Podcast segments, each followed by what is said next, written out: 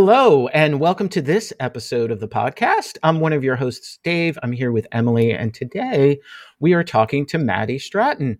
Matty is a staff developer advocate at Pulumi, and we're going to talk today about DevOps. I can't think of between you and Emily two better people to talk about the history of DevOps, everything that's going on with DevOps. Sit back, right? I was gonna say you could have just ended it with I couldn't think of two better people. Period.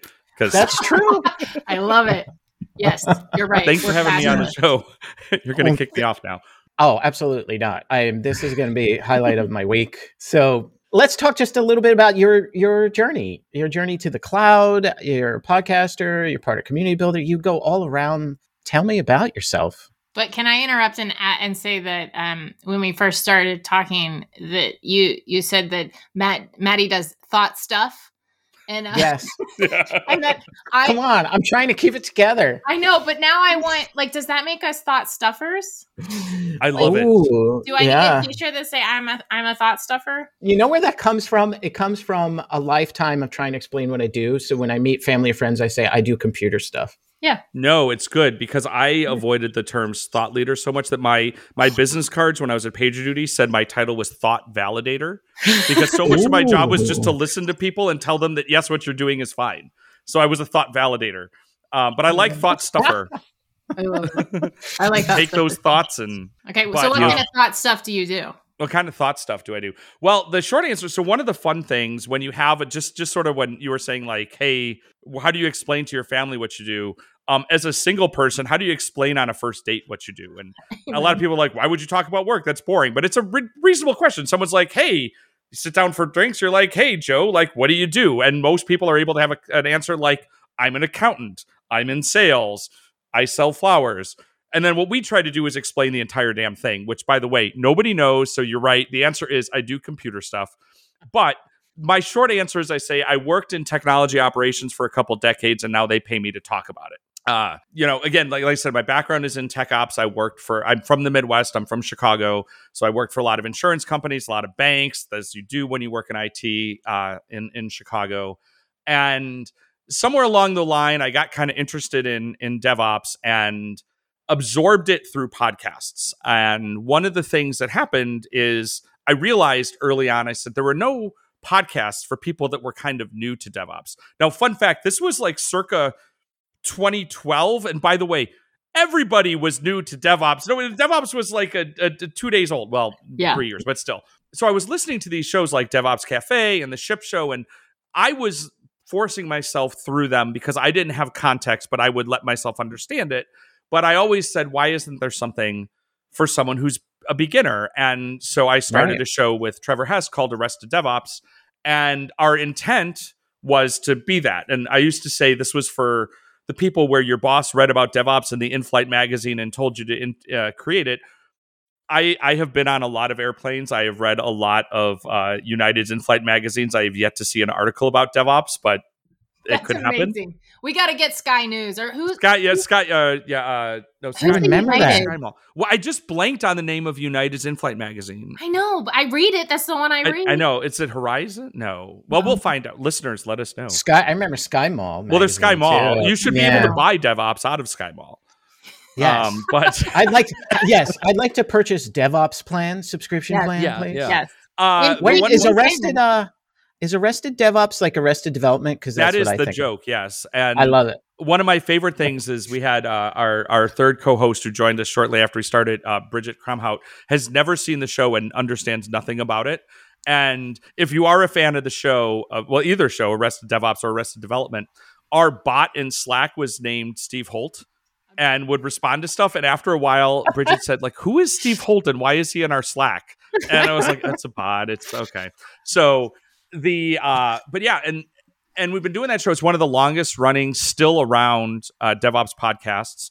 Awesome. i will will tell folks and you know yeah i'll uh, conclude the link. People can check yeah oh, oh i was just going to say one of the fun facts um when you think about different ways that i've learned stuff over the years uh, one of the dirty little secrets about tech podcasting is this is how you get someone to sit down and talk to you for an hour. Yeah. That might not you know, it's hard. You can't go to a conference and be like, "Hey, Kelsey, sit down and let's just have." I mean, maybe he's a nice guy, but it's it's a big ask. But then you say, "Hey, Emily, come be on my podcast." She's like, "Sure, I'll do that." You know, I mean, if you maybe. can get through the email, Matty, if Right, you can actually get me to respond to an email, yes, I will call your podcast. there was a time there was a time when i could say emily be on my podcast and she would do it but uh but yeah then i've been i've been kind of in the the vendor space for a while i worked at chef i worked at pagerduty now i'm at pulumi um i started devops days chicago um back in 2014 i'm one of the uh i'm the the, the co-chair globally for devops days so i help people all you know all the events around the world now that we're being able to start uh, doing devops days again which is super Yeah. exciting and yeah, sometimes people, you know, have me come up and give talks about about nonsense and thought stuff. Why don't we? So with DevOps, why don't we start with that kind of the, you know the history, the evolution of this whole space? Can you start with DevOps days because I feel like that was critical, and that was my first exposure Mhm. between Emily's book and DevOps day, DevOps days was really for me how I started seeing people that were involved in that space. There are a few like kind of inflection points that happen when I look at kind of the history of DevOps. And so 2009 was the big critical year. Everything a lot of stuff happened in 2009. We had in 2009 uh, Dave Farley and Jez Humble wrote the book or well at least it was published. I think they wrote it before then because books take time, right Emily? Um Oh God, don't get me started on that yeah. stuff. Uh, that stuff. That stuff. the stuff, all the stuffing. Uh, so, continuous delivery book was was written that was published then. Uh, Gary Gruver's team uh, published a book called Large Scale Agile Development, which wasn't about DevOps, but it might as well have been. And then also at Velocity, uh, John Allspaw and Paul Hammond gave a very seminal talk called 10, de- or 10 deploys a day dev plus ops cooperation at Flickr, which blew everybody's mind. So just put that Wayback Machine in 2009. Deploying 10 times a day was unheard of. And at that Velocity event, there was this uh, this this fellow named Andrew Clay Shafer was sitting there watching the talk. So and he tweeted about it with the hashtag DevOps. Uh, as best our archaeology can tell, that was the coining of the phrase. Wow. And uh, later at the event, um, Andrew proposed a birds of a feather session, you know, kind of an open space thing for agile system administration. And one person showed up to that birds of a feather. It wasn't even Andrew. He didn't even show up to his own birds of a feather. It was Which is very Andrew, by the which way. is yeah, very on brand. Yeah. Um, it was this uh, Belgian guy named Patrick Dubois. Later on, Patrick and Andrew connected, and they decided to create to put on a conference to talk about these ideas and to have it in Ghent. And they named it DevOps Days, and the reason is because Agile System Administration was too long of a name for a conference. So anybody that wants to Oh, know why wow. DevOps is called DevOps, now you know. Um, and that particular DevOps days that happened in 2009, I think there were about 60 or 70 people there. I love going back and looking at the talks that were given there because you could see those talks happen today. And fun fact, um, in 2019, so that for the 10th anniversary of DevOps Days, we had one in Ghent and uh, we held an organizer summit. So people who organize DevOps Days from all over the world came together in Belgium to talk about how to do this better. There were more people at that organizer summit than were at the first DevOps Days. That's how much it's expanded. And that's what I want to talk about a little bit. Why, why DevOps Days, the community, is where these ideas have come from. And over the years, we went from this first one in Belgium to in 2019, there were over 80 around the world. Um, we don't Wow. talk about the number that are happening around the world the last couple of years because things happened. I feel like we haven't left March 2020. I'm still No, waiting for no, March it's- it's 2020 to be over. It's fine. It's fine. It's fine. But I want to point out that one of the things that was, re- like I said, there were sort of like to me like three really seminal times that happened in the evolution of it. We had the 2009 when a whole bunch of stuff happened. The first DevOps days they started to grow, and then about five years later, um, Patrick Dubois was like, I can't really run all of DevOps days around the world anymore. And Bridget Kromhout took over as the chair of the global core team. And Bridget really enabled other organizations, other places to do this. She stabilized on uh, here's how to run a DevOps days, here's how to document it. And everybody says documentation is boring, but this is critical because it made it so that any city that was like, hey, I just want to do this. And that's why you see that hockey stick. And because of that hockey stick, you saw this I, these ideas being cross pollinated all over the world. And I do think another really seminal kind of thing in the evolution of DevOps was Emily's book. So when Emily wrote her book and published it, it was because there hasn't been volumes. There's been a lot of stuff written about this stuff, and and I do think that Essential DevOps, um, the book that was the O'Reilly book that uh, uh, that Jen and um, Ryn wrote, um, was really important too. But that book and DevOps but the the scope of how many people have read that book and how it's and that it's been the book that I kind of think about it as a little bit of a trap because people think DevOps is a tool. So they're going to go read Emily's book and then Yes. they're going to like find out all this other stuff that's organizational or cultural Right. as well as the thing they were looking for. And I think we see a lot of that. It hasn't helped us, it hasn't prevented our industry from thinking DevOps is just about tools, but it's made it a lot less of a thing, right? Like we it it, it could have been worse. So good job on helping it not be worse. I guess that, that started out so complimentary and then it kind of became a backhanded compliment, right? It was yeah. And and that kind of gets us to now where I think also I want to hear what Emily thinks about this in a second, but I I look at my own evolution of how I've thought about what DevOps means over my years. I always feel like I'm new to DevOps, but every year I've been about, been part of it for a greater percentage of its life. And um, there were things that were really important to me before. I used to be the person that would be like, "Oh, no, it's not a title, it's not a team. You know, don't call yourself a DevOps engineer." And I've come around on that for a couple of reasons. One is, uh, as Ian Coldwater pointed out before, when you kind of talk trash about someone having the title DevOps engineer, the problem is the people that have that title, they didn't give that title to themselves. So all we're doing is making them feel badly and excluded.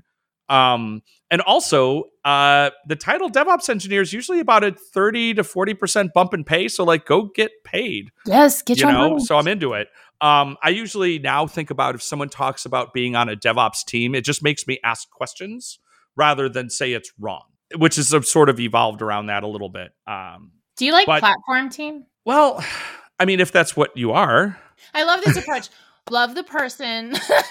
well no i mean it's i i well it, it this is the problem with words right is and and naming things i i used to I mean i was making this joke in 2013 i said it's crazy there's no more sysadmins in chicago they're all devops engineers but the Yeah. job description is change backup tapes on windows 2003 servers Yeah. You know so I, I think platform teams and i think the model of a platform team is really powerful and and i think a lot of times when people what they think a devops team like a lot of times it is a platform team but i also think there are teams there are times people talk about building a platform and it's not a platform it's just an evolution just like everybody became an sre but aren't following sre practices. You know we, we keep rebranding our ops teams into new Sure. things but not changing what they do and not changing how we're enabling and empowering them. Why do you think why do we keep rebranding them? I mean i have theories about i feel like we we don't fully appreciate the operations skill set. And i think instead of taking the time to really explain it and focus on it and showcase the importance of it and how those those particular skill sets accelerate a team even outside of any kind of DevOps, DevOps framework um, uh, we just don't take the time to do it. We don't value it to the same level as cer- certain other roles. Um, and then instead of doing that, we just kind of call it something else. Like, okay, well, we'll understand this. Well, I think it's unfortunately really simple. Is that it's uh, it's it's all it's just opex, right? Like ops is not con- is never been and still not considered um, revenue generating. Right? It's it's the same reason about why do we devalue. I've always said this too about like ops is like being a corporate lawyer. Nobody knows what you did until you mess up Yes. right you know if you're if you're corporate counsel for whatever company you know nobody knows all the times you prevented the company from getting sued but you everyone's hyper aware of you when something gets through Yeah. same thing and so there's part of that which is just hard to sort of like how do you quantify value when really the value is i prevented or like something didn't happen right? Like that's sort of thing you're proving a negative. Um and versus if you're creating something right? You're you're adding features you're doing all this you're you're you're you're proving a positive. We're saying i did a thing and most of the time the it's it's unsung work um and it can get even really bad if you especially if you if we want to go all the way back and you read like the stella report about um postmortems and stuff the the problem is you think about how often ops type work does something great but they have or they have to make a decision and they make the right decision but it appears to have been a decision that didn't need to be made because nothing actually happened.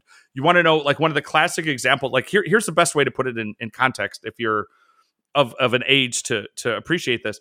Uh, y2k how many people like like of a younger gen who didn't live through y2k and by live through i mean like work through it look at it and be like, oh, everybody got all hyped up for nothing. I'm like, the reason it was nothing is because we got all hyped up. Yes. You know But what? it- I, I the, another um sort of social thing that happened with that was when I was growing up, we heard a lot about acid rain and and the ozone, the hole in the ozone layer. And so I had this, you know, in addition to my fears around um, large rodents in forests and um, you know, quicksand, other things. Um What's the thing I- about what as a kid I thought quicksand was going to be a much more important part of my life? Yeah. absolutely everywhere quicksand. Turns out not everywhere. Not something i need to worry about. It's wild. But the reason that we don't have acid rain anymore is we fixed it. We realized some chemicals were ruining the environment and and we actually stopped using those chemicals uh, But then people will look at that and say, like, oh, but look at all the money we invested in preventing acid rain, and it turns out we didn't need to because it was fine. exactly Like literally, that's how people think, and Yes. people think the same thing. So this will happen in an incident I or something it's happens. still- It's still there. I yeah, my new house I don't have I had to give up my pool, but our old house I had a pool and we are in the Philadelphia suburbs and every time it would rain, the pH level of my pool, it was insane the impacts and it was because acid rain outside Philadelphia area. Yeah. So I was literally living with this of how the pH level of the rain that was actually uh, occurring. And I have to agree about quicksand. Growing up in the Jersey Shore, I was out hiking in Skyview Park and I wanted to go out by the bay. And I went in this area and it's like this swampy area that will take you down to your neck. Like you don't see it. And I was literally up to here. And my brother had to grab me and pull me Oh, out. It's like you uh, actually the- had a quicksand experience though. Like that's oh, jeez. Well, I don't think less it's called place that Emily's quicksand. It's called like swamp something. Like, but it, to me, it was quicksand as a kid. And I don't know if you ever saw um, The Princess Bride, one of the greatest Yeah, movies ever. Yes. When he's in that swamp of no hope, Oh, that's what happened to me as a kid. Well, that's actually seems like the worst scene possible for Emily because you've got rodents and I'm just adding to her to her. You know, it's just like how do you even get through that? Yeah, yeah, fire. and and there was no one around. There was no markings, and ever since that day, I mean, even at my age, whenever I see just wilderness near water, I'm like, you got to be careful because that may not be solid ground. So Well, so anyway, you I'll have get a legit get- reason. Like we just have it because of like like Bugs Bunny cartoons. Yeah, Dave, Made us I think gotta quicksand tell was you. everywhere. You know what else? A- vats of acid. Like I thought there would just be l- vats Well- of acid laying Well, of around. course. Look at look at the seminal films of our childhood. You I know, know. Bat- 1989 Batman. You're going to fall in a vat of acid and become yeah. the Joker. Yeah. Or you know, Judge Doom is going to dip you in something, and Yeah. and you know, Roger I mean, like. Rabbit. Remember who? Yeah, that's what I meant. Wasn't it Judge Doom? Wasn't Yeah. wasn't wasn't that uh, Oh, was Christopher that Lloyd's the- character? Oh, okay. Yeah. Yeah. I just yeah. That, that was that Christopher is- Lloyd was the bad guy in that Yeah. Roger Rabbit. You're right. You're right. Yeah, so 80s kids are scarred for life. And um this- so so this is why so so yeah quicksand and acid rain is fundamentally why uh, ops is devalued. Um but it is. And I, I think about this though when you talk about it being a skill so there's two things i, I always go back to. I remember talking to john allspaw um, when he was at etsy and years ago and like they were doing devops. They never called it devops and that's fine. But he said people would but they were they were really known you know there was a time when etsy was really known for having their their their act together around automation and mon you know you say etsy is a monitoring company that also sells tea cozies right? And so he said people would come to him and say john why do you have an ops team? You've got all this great automation. He says no we need them ev- a web ops team even more than ever. Yeah. but because they can focus on all this other stuff Yeah. right? They can look at optimization and stuff. And charity majors talks about this all the time too that ops is a skill it's its own discipline. But unfortunately, because what most people are aware of with ops is a lot of manual stuff, right? Is a lot of like manual, you know, it's just sort of ser- being a server janitor. So, and most Oh, ops I love that. have- I love that. it's Server janitor. Just make is. this work and take out the trash, Dave. No, and and I'll tell you when I was doing transformation consulting back in this was back in 2013 2014 one of the things i would ask i would go into an organization and i would talk to you know software engineers and qa and product you know pm you know product managers and ops and i and i'd interview all of them to sort of see where things were at and one of my interview questions was i have a magic it wand you get one wish and across every company I talked to, developers always would have different wishes. You know, company A, devs would want this, company B would want something else. Testers want different things, whatever. Every ops person I talked to, without exception, had the same wish. And you know what that wish was? What? More people in ops. Oh. And it was because they didn't have time to do the value work because they were doing the manual work, which was a really great Yeah. way to sell, you know, things like chef and automation. But the thing is, there's such a skill around operate, operate, operate, operationalization Yes. um, that comes from having done that. And it's interesting because I wonder how we continue. Like, actually, the um, I'm a little worried about the uh, the pipeline of ops because Yes. if you haven't done the crap work Yeah. you aren't exposed to that like we all had, did our time in the trenches and that's what makes us understand these optimizations and how to operationalize things better and if we're kind of going down this path where there isn't how are we developing ops i i, I will you this when i was working at i ran tech ops for apartments.com this was back in 2010 I put in place. Uh, I, I hired. We had an internship pro- program for our ops, and it was really crazy to try to do because nobody says I want to do ops when they grow up. Most of us that have an ops background, you find the most. You know, there's all sorts of amazing career changers in software engineering. You know, Emily's a great example in all this. But I tell you, you talk to anybody that does ops for a living, they all have crazy origin stories. They are geology majors. They were theater. They did theater. They were in a rock band. They were in the military. And this was always just something else they knew how to do. And they found out that their dream of being a physicist didn't work out. So they had to go get a job and they could do ops. Well, nobody goes to school to do ops. So how do we, yeah. Yeah, absolutely. I I completely agree. And and well, I think we when we think about operations now, we think about it starting from a happy path where I think the real value of people with any kind of sysadmin background is they know the gotchas, they understand where things go awry, and they can prevent it in a way that you know people without that sort of knowledge just can't. Um, I think we should pause it here for part one wrap up and then tell people Yeah, I- we're excited for part good. two. Yeah, and then we can kind of go into infrastructure code and how that made being a, a server janitor. so, um, where can where can people reach you online? And I'll make sure I add all of this. Uh, in the show so notes. the, the best place to find me is Twitter. So I'm at Matt Stratton on Twitter. You can find me on LinkedIn if you look for Matt Stratton. We'll put the link in whatever place. Um, that's a place I exist online. I don't have a lot of conversations there. Your best bet is Twitter. You can also That's me uh, lately. I exist on Twitter. I just let Yeah. Emily. yeah. I'll, I'll just like watch Emily's feed, and I'll be quiet, and I'll Um, retweet some cool stuff. Thank you, and I'm sorry. Uh, and Well, also, I, I- yeah, if you want to find out where I might be having upcoming speaking or where I've given talks before, if you go to speaking.mattstratton.com is my portfolio Ooh, and I like that matty.wtf is my polywork, which I almost never update. you can go there. It's outdated, but have fun. I'm working on it. Maybe if I know people are going, I will keep it updated. I like that. Also, I like just like the URL. So That's true. That's how I feel about Product Hunt. I'm like, oh, Yeah. someone followed me. I should go see if that's okay. Oof.